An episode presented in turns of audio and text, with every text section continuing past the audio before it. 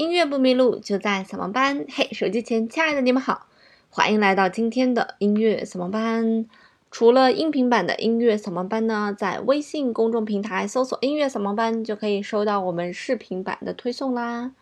今天呢，跟大家来介绍的一个非常非常知名的音乐厅，那就是来自于柏林的柏林音乐厅啦。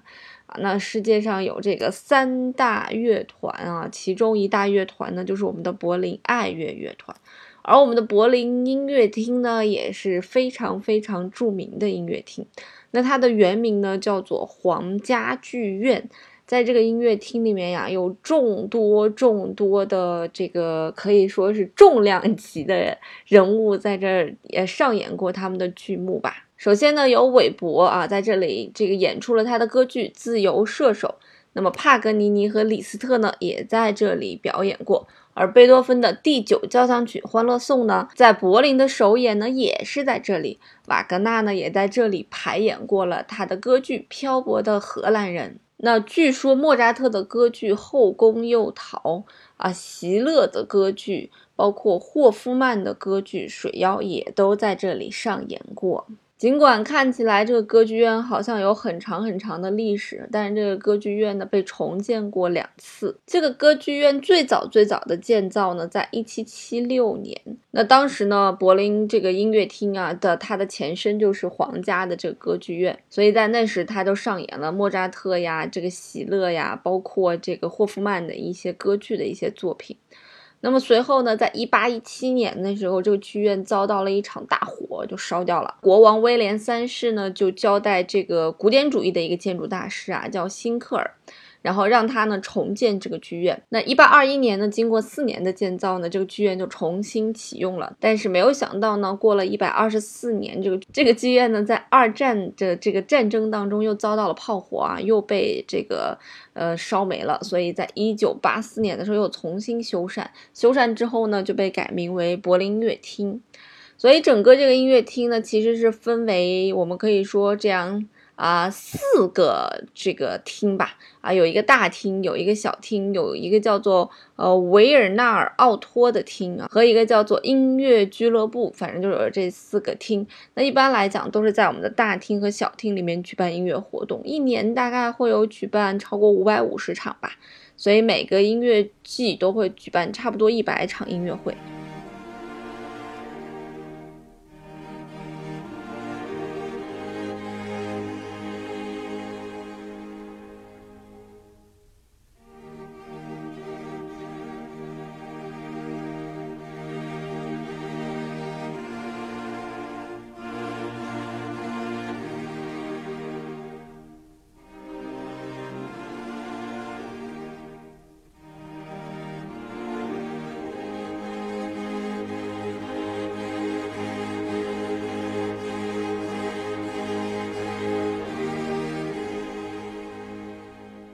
厅的整个的设计是和其他的音乐厅不一样的。其他音乐厅我们看基本上就是，呃，所有的人都在最前面演，然后观众坐在后面。但这个音乐厅呢，有点像是我们的体育场一样，就是人是坐在这个一圈的，然后最底下呢是这个乐池。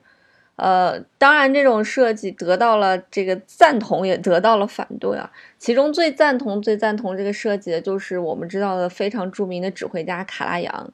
那这个全新的设计呢，是来自一位这个德国人啊，叫做汉斯夏隆。他的这个整个设计呢，都颠覆了就是我们说音乐厅应该有的那样子的一个样子。而且他的那种设计呢，是一种非对称的那种空间。然后大概这个厅有两千两百个这个座位儿吧，那大概有这个百分之九十的坐席是位于乐队前面的，那差不多有五百个座位呢是在这个乐坛的乐队的两侧的。据说所有的坐席呢，距离这个乐坛的距离都在三十五米以内，所以就是最大限度的使观众能够非常好的去欣赏到呃演奏者以及指挥家。所以当时第一场卡拉扬在这指挥的时候，就有报道去写说，很少有音乐会让观众可以看到卡拉扬当时的表情。那卡拉扬也非常激动的给这个夏龙写信啊，说我不知道有任何现有的音乐厅能像这个柏林爱乐厅一样如此理想和完美的解决了所有的座位儿的问题。那夏龙自己也去解释说，从古至今，就是人们只要听到有音乐响起的时候，就会自动的围成一个圈儿。啊，这是一种自然而然的行为，从心理学和音乐的角度都非常容易去理解。所以呢，他就把这个东西运用到了音乐厅的设计当中。所以，不管是在空间上还是在视觉上，啊，音乐都应该处于我们这个视觉的中心的这样一个地位。但是，也有一些作曲家，比方说叫做辛德米特，他非常怀疑，呃，这个夏隆的这个设计。而一些乐评人呢，也给出了一些。